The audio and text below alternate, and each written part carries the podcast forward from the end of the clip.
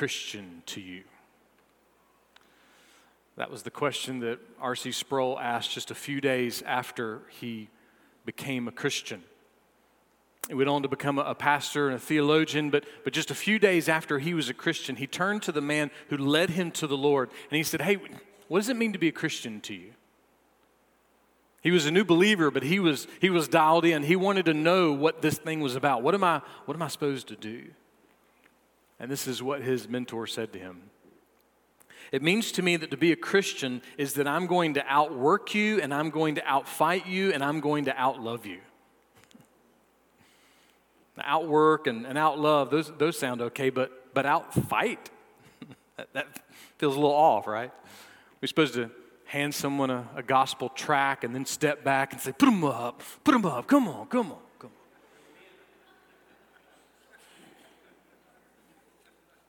I'm pretty sure that's not what it means, by the way.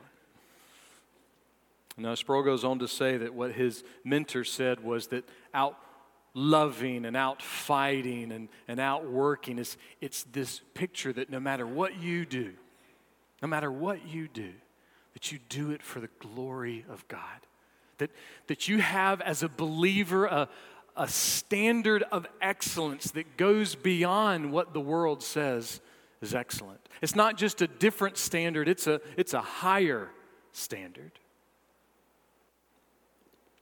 So this week, don't, don't go to work or, or go to school and go up to your boss or your teacher and say, hey, you know what? I just want you to know that I went to church yesterday and I'm going to give it 57% today for the glory of God. 57%, that's what I'm going to give. You know, don't, don't go say that to your teacher or to your boss. Or don't go up if you're retired to the girl in your favorite breakfast joint and say, Man, praise Jesus. You know, he's the way and the truth and the life. And then leave her 57 cents for a tip, okay? No, as a believer, as a follower of Jesus, if if we are communicating in any way with our life that we are a Christian, then we need to be outworkers. We need to be out fighters. In other words, we need to work hard. We need to do our best. And we don't need to be quick to quit and go take a cappuccino break just because something's getting a little bit difficult. We need to press on and press in. We need to outwork and, and outfight. But what about that other one, out love. What is it about being a Christian that calls us to, to out love? And does it matter? I mean, do you really need to try and out love? I mean, does it, does it really matter in your life today whether you're trying to out love as a Christian? Well, actually, it does matter. In fact, it, it matters so much in a sense, your very life depends on whether or not you are out loving. So, what do we do? Well, we're going to need to move. We're going to need to move near. So, what does that mean? Well, let's see if we can find out. Galatians chapter 5, verse 13, Paul is writing to the church in Galatia, to his friends there, and this is what he says For you were called to freedom, brethren.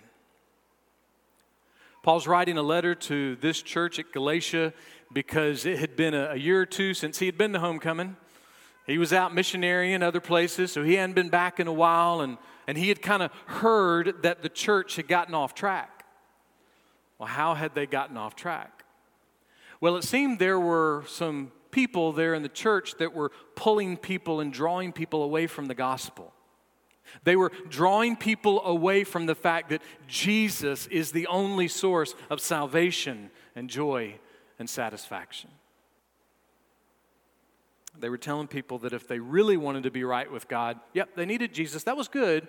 But they also needed some, some other things. They needed some religious laws and some religious ceremonies. You know, sometimes we hear the word law or ceremony and we, we start thinking of, of old things or, or ancient things. But remember, laws and ceremonies, especially religious ones, they can be traditional or they can be contemporary. So it's important for us to always remember that we're thinking about the gospel and the gospel first and most. So, wear skinny jeans and wear a coat and tie. Sing ancient hymns and, and sing modern praise songs. Use the hymnal and, and use the screen. In your Sunday school class, drink regular and drink decaf. It's all right, it's, it's okay. There, there's some things that, that it's okay for us to do, but don't ever confuse any of those things with the gospel. Because the gospel is alone this message of how people can be rescued from the everlasting terror of sin and hell. So we get the gospel right. We talk about the gospel, and we don't let anything distract us from the gospel. Because, see, that's what was happening in Galatia. They were being distracted from the gospel. Some folks were confusing them about the gospel. They were persuading people that the death and resurrection of Jesus Christ wasn't actually enough, that they needed a few more things. And Paul writes this letter to directly deal with it, to directly challenge those ideas. And what does he say in, in terms of challenging? Just listen to a few verse, few verses from this letter. Galatians chapter 1, verse 6. I am amazed that you are so quickly deserting Jesus.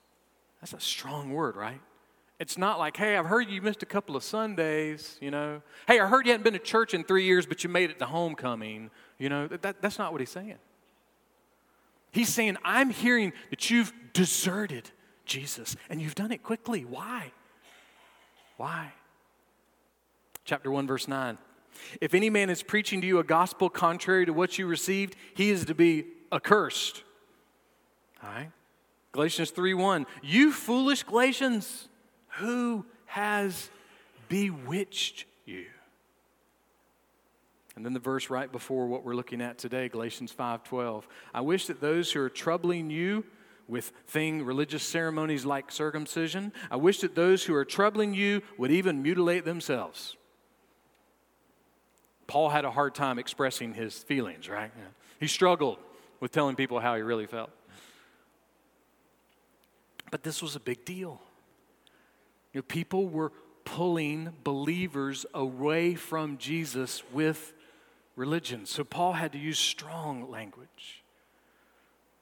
And what's one of the ways that he wanted to challenge this thinking? Well, one of the first ways is he wanted them to understand that they had been called to freedom. They had been called to freedom. They had been saved and called to freedom. They had not been called to ceremony. They had not been called to traditionalism. They had not been called to contemporariness. They had been called to freedom.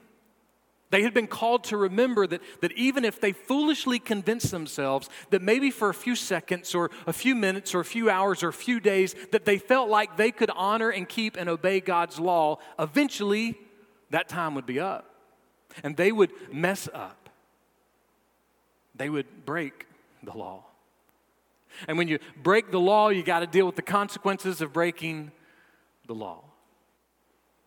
The consequences of breaking the law of God is that you are permanently separated from all that is good and holy and happy and satisfying. We forget the beauty and the glory of what it means to pay attention to our freedom. So, Paul's challenging these ideas. He's trying to remind the church of, of those things, those truths that we sing in, in that song, In Christ Alone. It goes like this Till on that cross, as Jesus died, the wrath of God, it was satisfied. Why? For every sin on him was laid. And here in the death of Christ, I live. I, live life in Christ, freedom in Christ. How? Why? Because every sin was laid on Him. Jesus paid it all. That's the gospel. And what was happening in the churches, they were ignoring that. They were ignoring the fact that, that every sin had been laid on him. One theologian said that what they started to do was to, to make their life and live their life in a way that kind of made the death of Christ seem unnecessary. Unnecessary. And so, Paul, through his letter, he is pleading loudly. He said, Oh, my foolish, fickle friends, please, please stop thinking. Please stop living. Please stop going to church and work and school and anywhere else and living in such a way that you act as if the death of Christ is unnecessary. Friend, the death of Christ is necessary. The only way that we can overcome death is through the death of Christ. The only way that we can overcome death is through the fact that Jesus has taken on all of our sin. The only way that we receive eternal life is through the death of Christ. It is necessary. But it's not just the death of Christ that gives a believer his or her freedom, it's also the resurrection. The song goes on Up from the grave, he rose again. And as he stands in victory, sin's curse has lost its grip on me. How? Why? How is it that the, the grip of the curse of sin no longer has a grip? The song goes on. For I'm his, and he is mine bought with the precious blood of Christ. How does a person translate to themselves that they are right with God? How do they translate in their mind and their heart that they are right with God? It's because their soul is able to say with deep confidence, I am His and He is mine. I am His and He is mine. How is it that a person is, is made right with, with God? They're, they're made right with God through the blood of Christ, through their faith in the blood of Christ.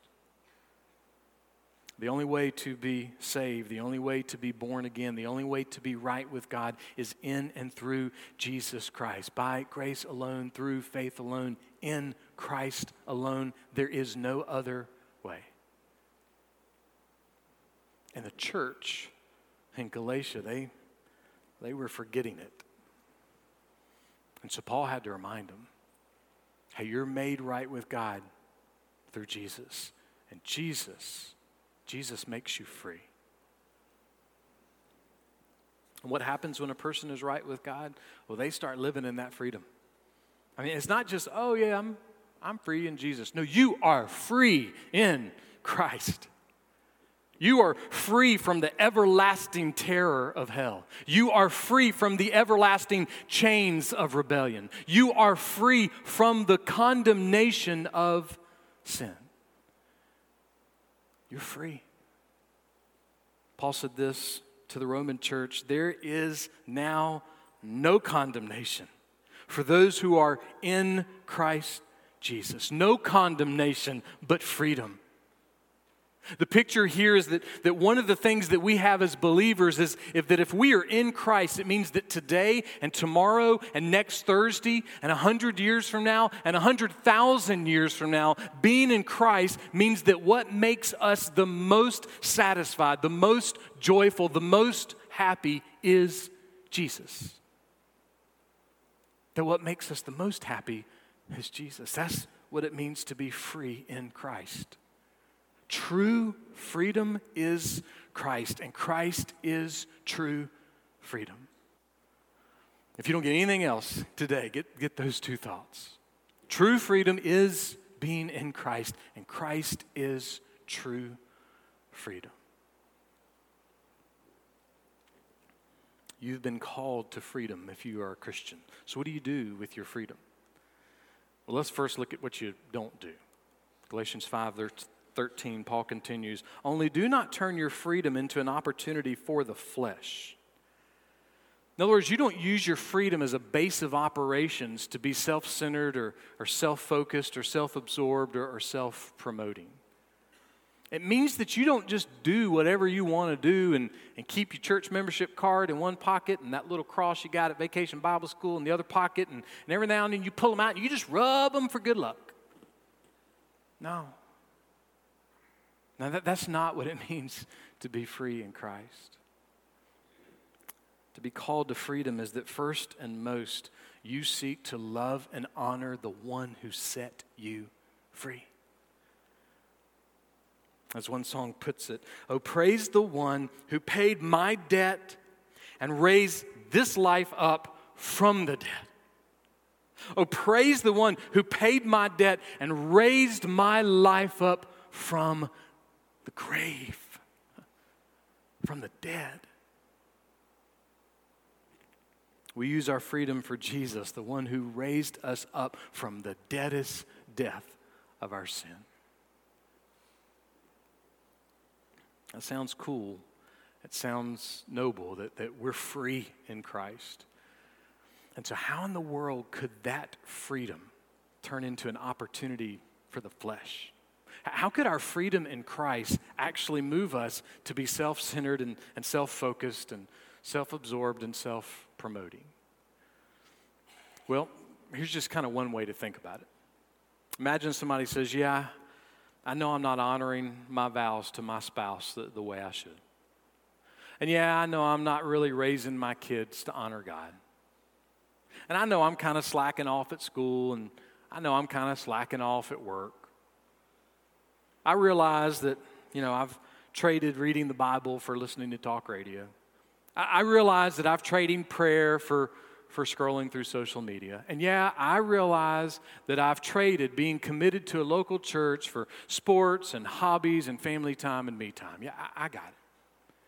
But you know what? Don't worry about me. I'm good. I prayed the prayer. I joined the church. I gave some money. I'm, I'm free in Christ. Praise Jesus. I am free in Christ. Really? Because all of that is the opposite attitude of someone who's truly been set free by Jesus Christ. It's the opposite. So, if that's the opposite, then what's the, the real thing? What does it really mean in the simplest of ways to be free in Christ? Paul tells us. Look at the next part of verse 13. But through love, serve one another. Being free in Christ means that you are free to love and serve. You are free to love and serve God first and most. And then you are free to love and serve other Christians strategically and sacrificially. And then you are free to love and serve non Christians strategically and sacrificially. You are free to love you're free to serve. This is what Jesus said in John 13 35. By this, all men will know that you are my disciples if you have love for one another. So, how do you know if you have love for other Christians? And how do you know if you have love for non Christians? Well, ask yourself this How do you love yourself? How do you love yourself? Martin Luther said this If you want to know how you ought to love your neighbor, ask yourself how much you love yourself. If you're looking for some ways of, of how you can love and serve other people, look at the ways that you love and serve yourself. John Piper said it this way All the longings that I have for my own safety and health and success and happiness, I now feel for that other person as though he were me. So, so how are you doing with, with that? How are you doing it out loving your spouse? How are you doing it out loving your kids? How are you doing it out loving your parents? How are you doing it out loving your in laws? I'm meddling now, right? What about outside the family? How are you doing it at out loving other people at school? How are you doing it out loving other people at work? How are you doing it out loving other people in traffic? How are you doing it out loving other people at the mall? I struggle with that one, for the way. You know, that's, that's a hard one for me. How are you doing it out loving employees at the IRS? How are you doing it out loving? And how are you doing at out loving in God's church? I mean, here we are today, we're, we're celebrating the, the birthday of Holland Avenue Baptist Church. So, how are you doing it at out loving your fellow church members? In the sanctuary, with, with where you sit, or, or with the music we sing, how are you doing it out loving each other? In your Sunday school class, or in church conference, or in a committee meeting, how are you doing it out loving one another? How are you doing it at thinking about your own health and your own safety and your own happiness and longing that the other people that you do life in church with that they would have the same kind of health and happiness and safety? Maybe put another way, are you moving toward being sacrificial? Are you moving toward being selfish? Are you serving the Lord with gladness? Or are you serving the Lord with griping? How are you doing it out loving your fellow Christian? Why does it matter, though? I mean, what's the big deal? Does it really matter if we're out loving one another? Well, Jesus said that if you're not at least trying to outlove one another, then you might be proving yourself to not be one of his disciples that kind of feels like it would matter. That, that you right now might be separated from God, that you might be lost and without hope in this world because there are absolutely no patterns of biblical love in your life, no patterns in your life that is seen that you are out loving others. So it sounds like it could matter if we outlove. So, how can we prove ourselves to be disciples of Jesus? We, we become out lovers. We, we move, and we move near. What does it mean to move near? Well, moving near is an attitude that helps us live out our freedom. Moving near is an attitude that helps us love and serve one another. A couple hundred years ago, people would sometimes use the word charity instead of the word love when they were talking about love. And one of the preachers back in that day was a guy named John Angell James, and this is what he said about the Christian call to charity. Look at the operations of charity. It was this, this charity, which existed in the mind of deity from eternity, and in the exercise of which he so loved our guilty world as to give his only begotten Son, that whosoever believeth in him should not perish, but have everlasting life. So, who has perfectly modeled love and charity and serving others? The Good Shepherd, the Lord of hosts, the God of Israel, the great I am. God has modeled it. John Angell James goes on it was on the wings of charity that the Son of God flew from heaven to earth on an errand of mercy to our lost world. It was charity that moved in the minds and hearts of the apostles and urged them with glad tidings of salvation from country to country. The whole missionary enterprise is founded not, of course, on the basis of brotherly kindness, but on that of charity, on that of love. It's a huge statement. The whole missionary enterprise is founded on charity. How do we know that? Well, we know that because charity has come to you from the throne of God. Charity has come to you from the cross of Jesus. Charity has come to you from the voice of the Spirit. Charity has come to you from the words of the saints. The whole missionary enterprise is founded on charity. Now, put that into the birthday of our church. You see, this church only exists because of the love and the charity and the service of God.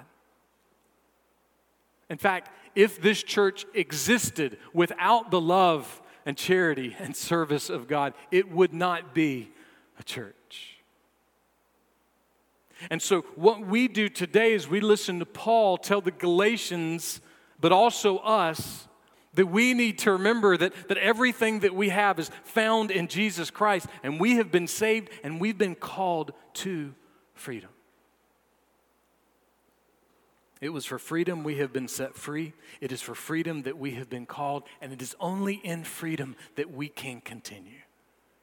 And so let's continue. Let's continue in our freedom. Let's move. Let's move near. What does that mean? What does it mean to, to move near?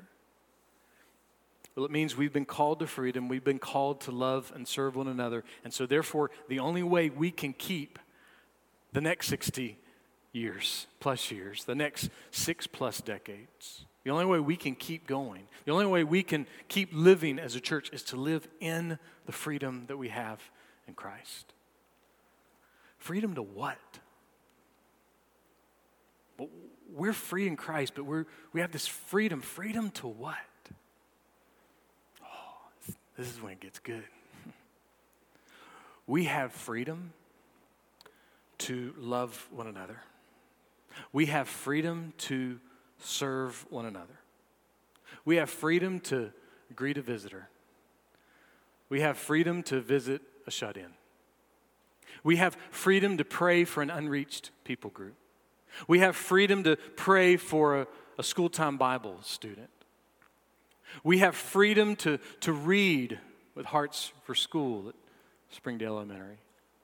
We have freedom to financially support this church. We have freedom to financially support other gospel opportunities. We have freedom to go to Guatemala.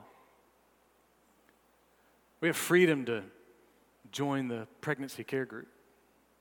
You have freedom to fill up a, a baby bottle with coins for Lviv Pregnancy Center. You have freedom to volunteer with God's helping hands. You have freedom to, to be engaged and involved with Lighthouse for Life, rescuing women from human trafficking.